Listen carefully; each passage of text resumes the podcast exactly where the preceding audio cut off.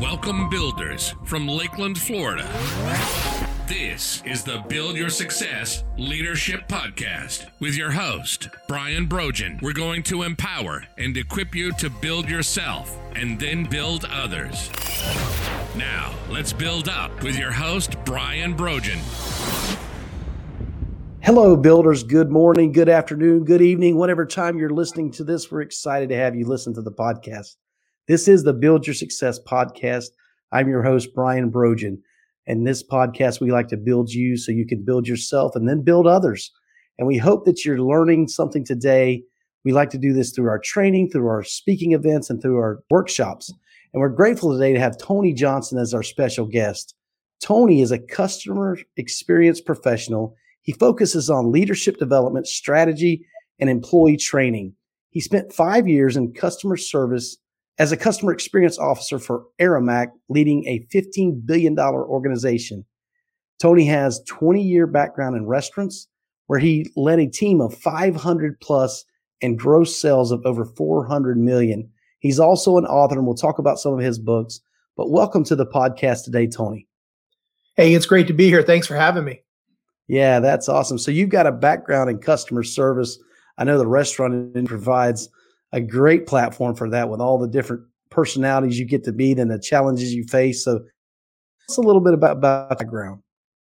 Well, sure. So, you know, I, I, think everybody should have to do time in the restaurant business because I feel like when you do that, you learn how to take care of people, you learn how to lead teams, you learn how to bring folks from different backgrounds together for a common cause. And so that that was where I cut my teeth in the restaurant business. I always say I was I started as the very best, and I'm, I'm not kidding around here, the very best drive through person at the Fort Wayne, Indiana Taco Bell when I was 16 years old. I swear that should be a title. I should have a trophy because I feel like I crushed it uh, on the 11 p.m. to 2 a.m. shift when I was in high school. But uh, I think you learn so much about, you know, again, that situational service, how everybody's so different and and food just always brings people together. So my time in in food and restaurants, retail and hospitality really prepared me for you know my career in, in customer experience work, which I, I did for the you know for the last five or six years, and then stepping out of my own about a year and a half ago to launch Ignite Your Service. That is wonderful, and we appreciate that foundation you have in relationships and, and and learning the customers and how to deal with them and now how to teach others how to do that that you, that you do. So we're going to ask you the question we ask all of our guests here. What does leadership and being a leader mean to tony johnson I think that's the question of the day and the question of the age. And, and, I'm glad you take the time to ask that of everybody. When you think about leading teams, you know, the first and foremost, if you want your team to take great care of customers, you have to start by taking great care of your team. You have to make sure that you're enabling and empowering them, and you have to make sure that they have what they need. So many leaders throw around the word empowerment. I feel like it's the buzzword, the watchword of the century, right?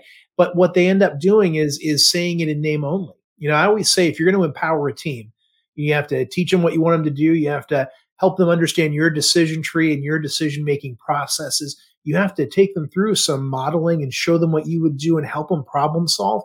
And then here's the really hard part you have to step back and trust them to take that information forward. If you've selected a great team, and notice I said hi, I, said select and not hire, right? You're going to select the right team. You're going to enable them through tools and training and then empower them. Just like I said, if you did all those things right, you're going to end up with a team that can do the right thing when you're not around and nobody's watching. And the last thing I will say about, I think, empowerment is if it doesn't scare you a little bit, if, if it doesn't terrify you just a little bit, then you probably haven't empowered anybody. Because there's that moment when you let them go off on their own to, to take care of customers in the moment, to solve problems, to, to do those things. And it could go wrong. But if you've done the right thing, it probably won't go wrong. It'll probably go very, very right. And, and it'll lead to uh, this, this great service. It'll lead to the ability to deliver for customers, clients, and consumers in, in a way that feels magic sometimes. And also, again, you don't have to be there all the time to take care of stuff because what leader wants to have to be there every moment of every day to make sure nothing goes off the tracks? That is wonderful. I appreciate that. I love this thought about taking care of your team. One thing you said in your application here that I definitely want to cover is employee engagement isn't an activity. It's the daily way leaders lead their teams and themselves.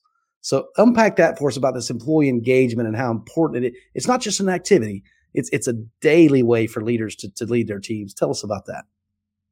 Sure. So every organization has either formally or, or informally probably done some type of, of employee touch point. They, they've done surveys, they've done opinion surveys, they, they've understood what, what their, their team members like and don't like about working there and, and what the employee experience is. Really great leaders take that information and first and foremost do something with it it's it's the biggest bugaboo from my time eh, you know in corporate america was watching organizations. And even now as i consult and train privately i see them collect all this data employee data customer data client data survey data and they don't do anything with it. It makes no sense to me why why so that really that's that's the magic right is taking taking time to learn and then taking action on what you hear. But employee engagement isn't just doing the survey it isn't just having a big fancy meeting at the end and telling people what you're going to do. It's, it's not having a party four times a year for employee appreciation. It's every day taking the time to go see your team in the moment, whether you're working construction, whether you're working retail, whether you're working restaurants, whether you're working in an office building. Are you walking around and getting to know your team, letting them get to know you? And are you actually then taking the time to manage performance in the moment and engaging with them? You know, I, I had a boss one time his name's Clint. And Clint taught me something. You know, he told me when I started working for him, and by the way, if you're leading teams, when you take over a new team, I would let everybody know with a little memo or a meeting or whatever. What, what does it mean to, to work with you and beside you and for you? But at any rate, Clint said, Tony, your performance appraisal is probably going to be about five minutes. And I said, really? And he said, yeah. He said, we're going to meet twice a month. He said, we're going to talk about one of those meetings, how you're doing, where you are, what, you know, what we need to do next, what our goals are. The other one, you're going to tell me where you want to go in your career and what development activities you want to identify. And I'm going to give you a little feedback on that.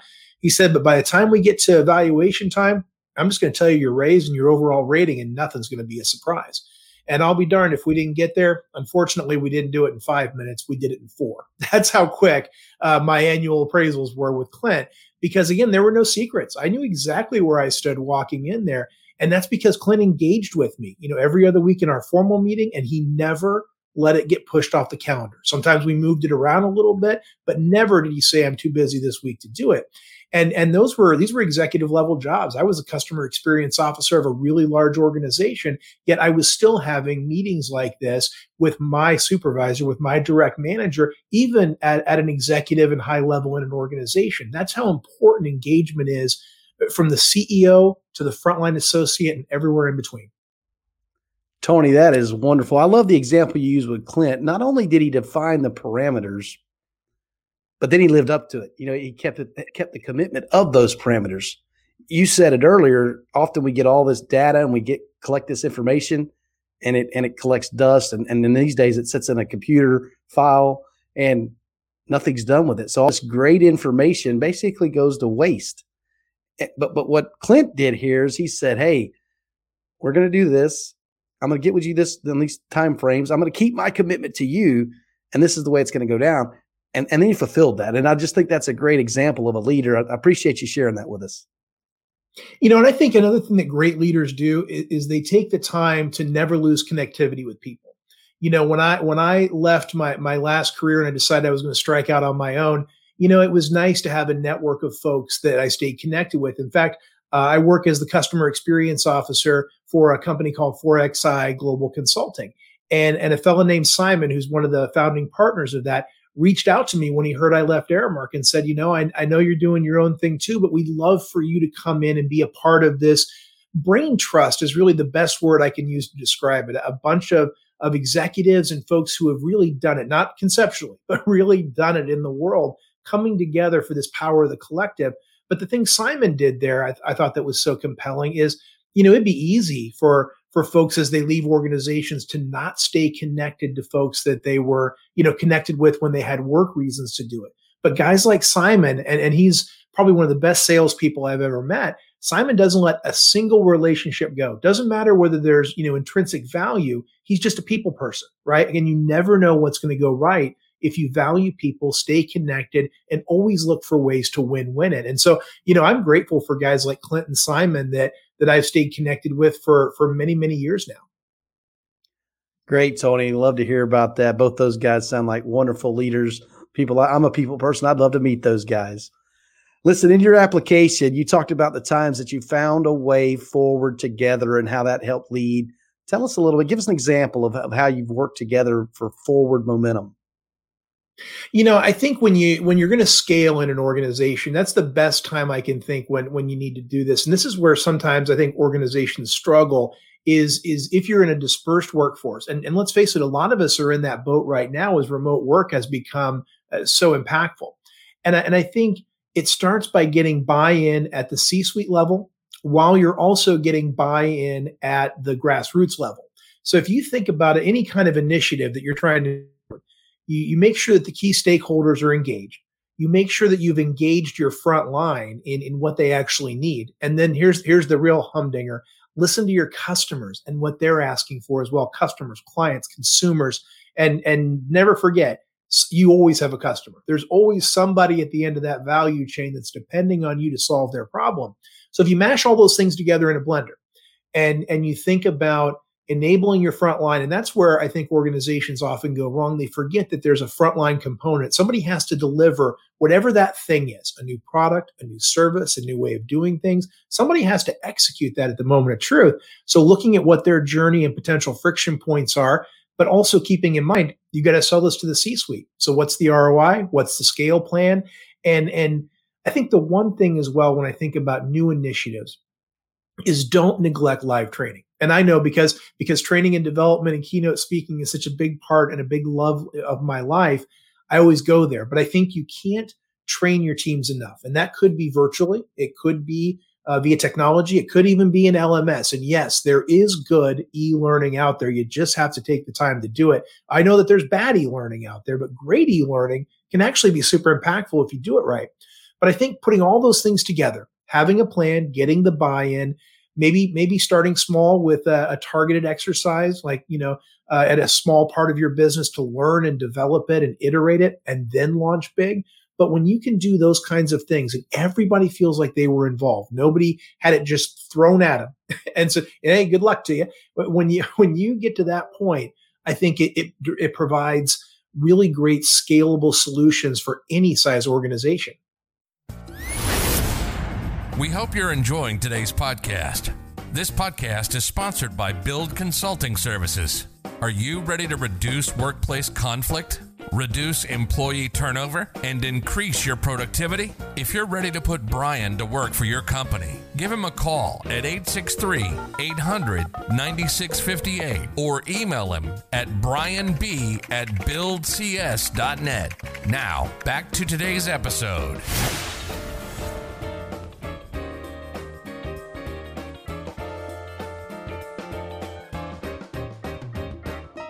Tony, I keep hearing the keyword engagement in your answers. So I know that's very important to you. And, and, it, and it's the way to keep a team collaborative and, and understand each other. You know, here you said understanding the power of the collective and their ability to solve problems. So as we as we do engage others, and now this power, this collective power to solve problems.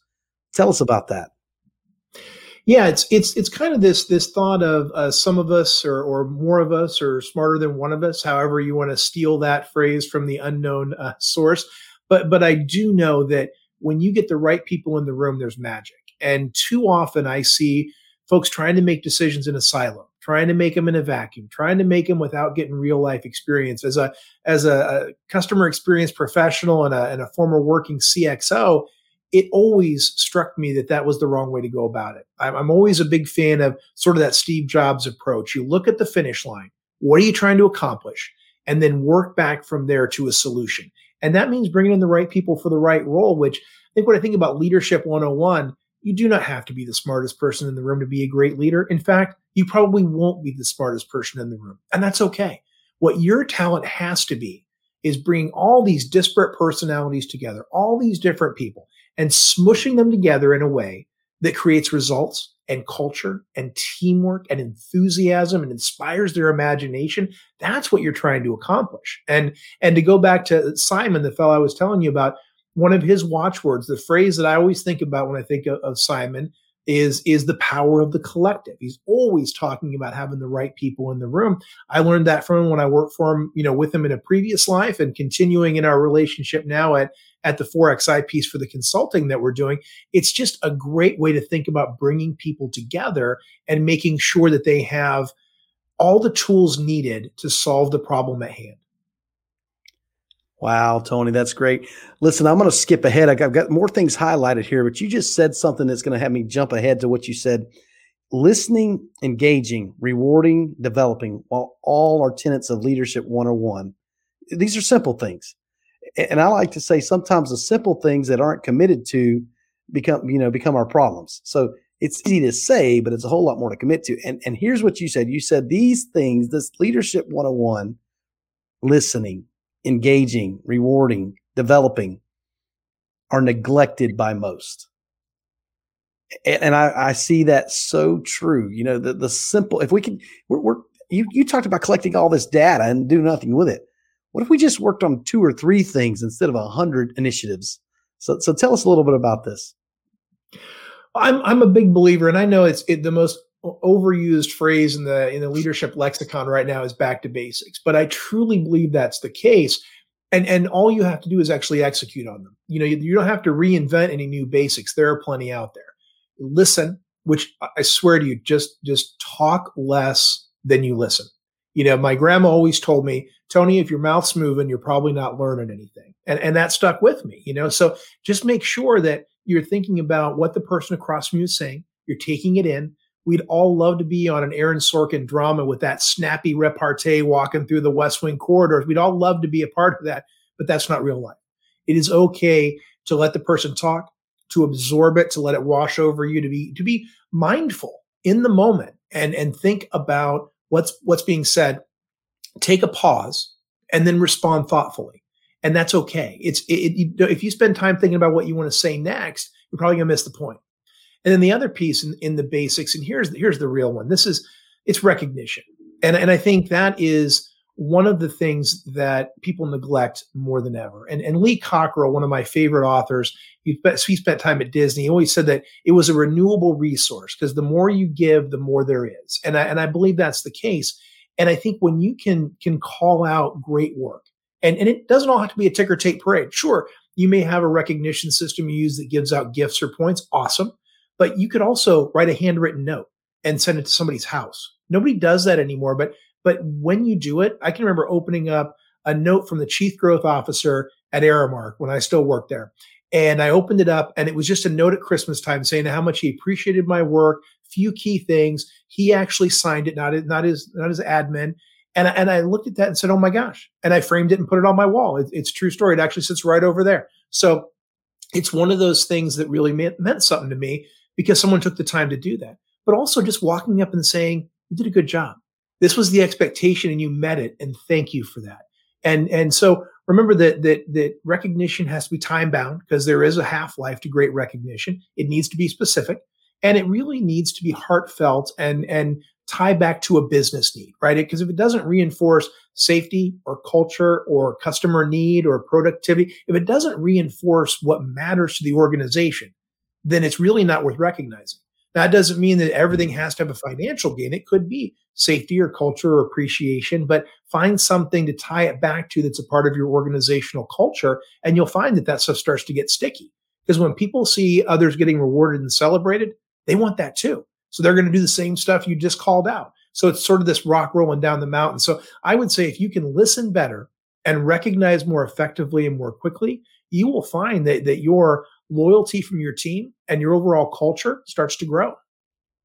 Tony, I love the idea that you connect this tie back to whatever your value system is, whatever your vision statement is, whatever your the deliverables. So if you have some KPIs, for instance, key performance indicators, recognize those things. You know, that that's going to be very important because that's reinforcing what what the company's after.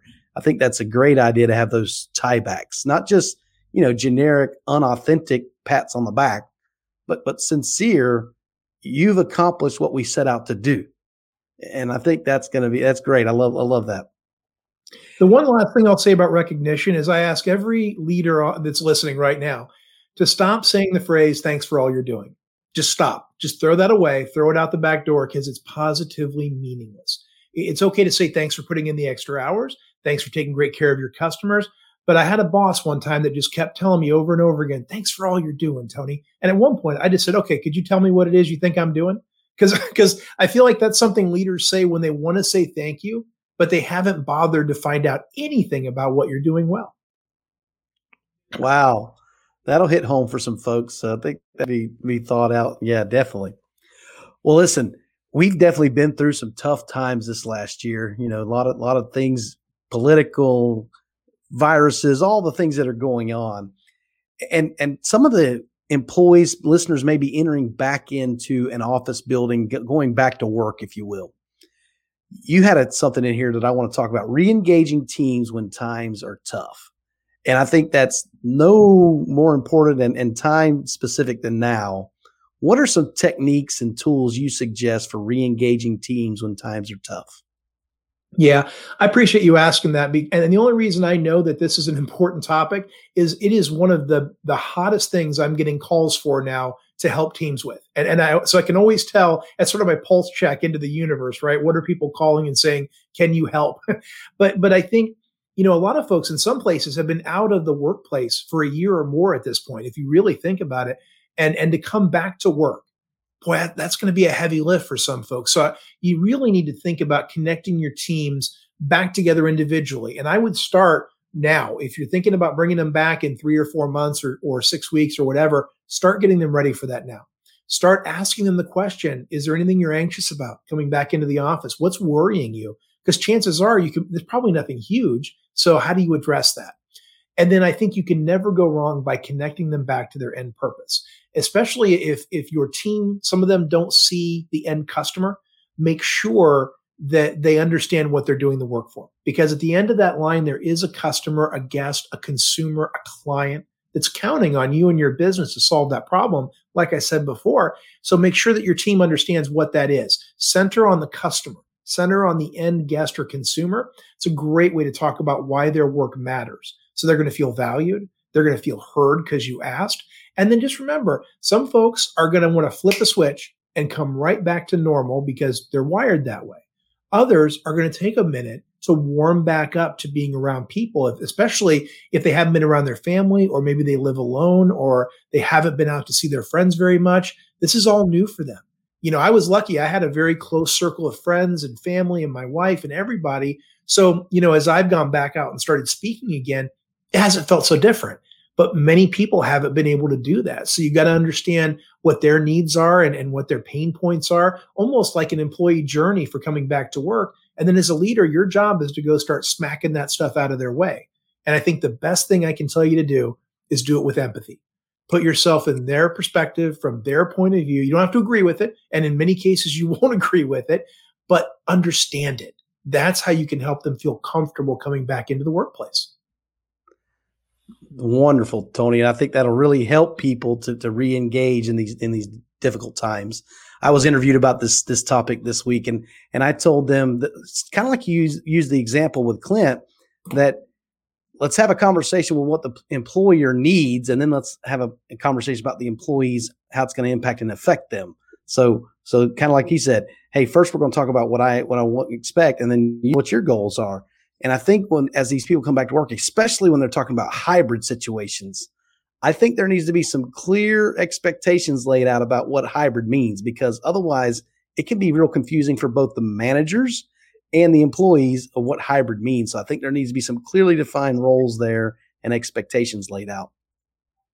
And clarity is such a great word, Brian, that you brought up because when I think about where we get ourselves into trouble, with employee relationships, with customer engagement, in business contracts, client relationships, clarity and amb- or ambiguity is often where we win or lose in those kind of relationships.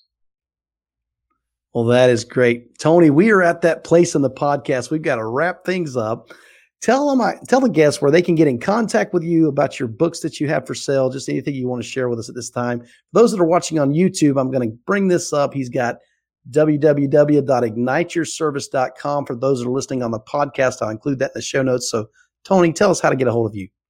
Appreciate that. If you're looking for customer experience, leadership development, employee training, or just some general business consulting, you can reach me at igniteyourservice.com. You can also find a vast collection of services at 4xiconsulting.com. Great opportunities there to get some business coaching and, and to think about the future of work. And then finally, if you're looking for a, a, great book on customer experience, and of course I'm the one telling you about it, so I'm going to say it's great. But but head on over to Amazon.com and search "Together We Serve" by Tony Johnson. That's my latest book on customer experience, leadership, and consumer journey. That is great, listeners. We certainly appreciate you listening to the podcast today.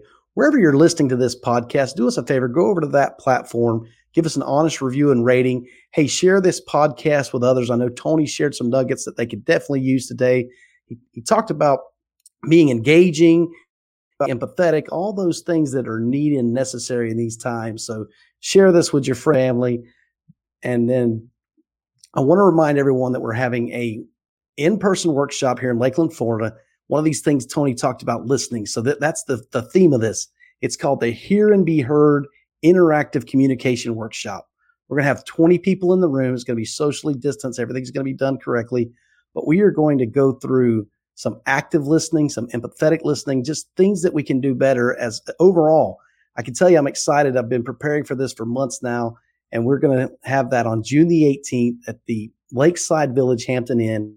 Find out more about that at our website, buildcs.net. It's the events page. Look at our events, sign up for that. There's some special offers right now, some early bird discounts. Do us a favor, sign up and come visit us. Thanks for listening to the podcast today. Remember to build yourself and then build others.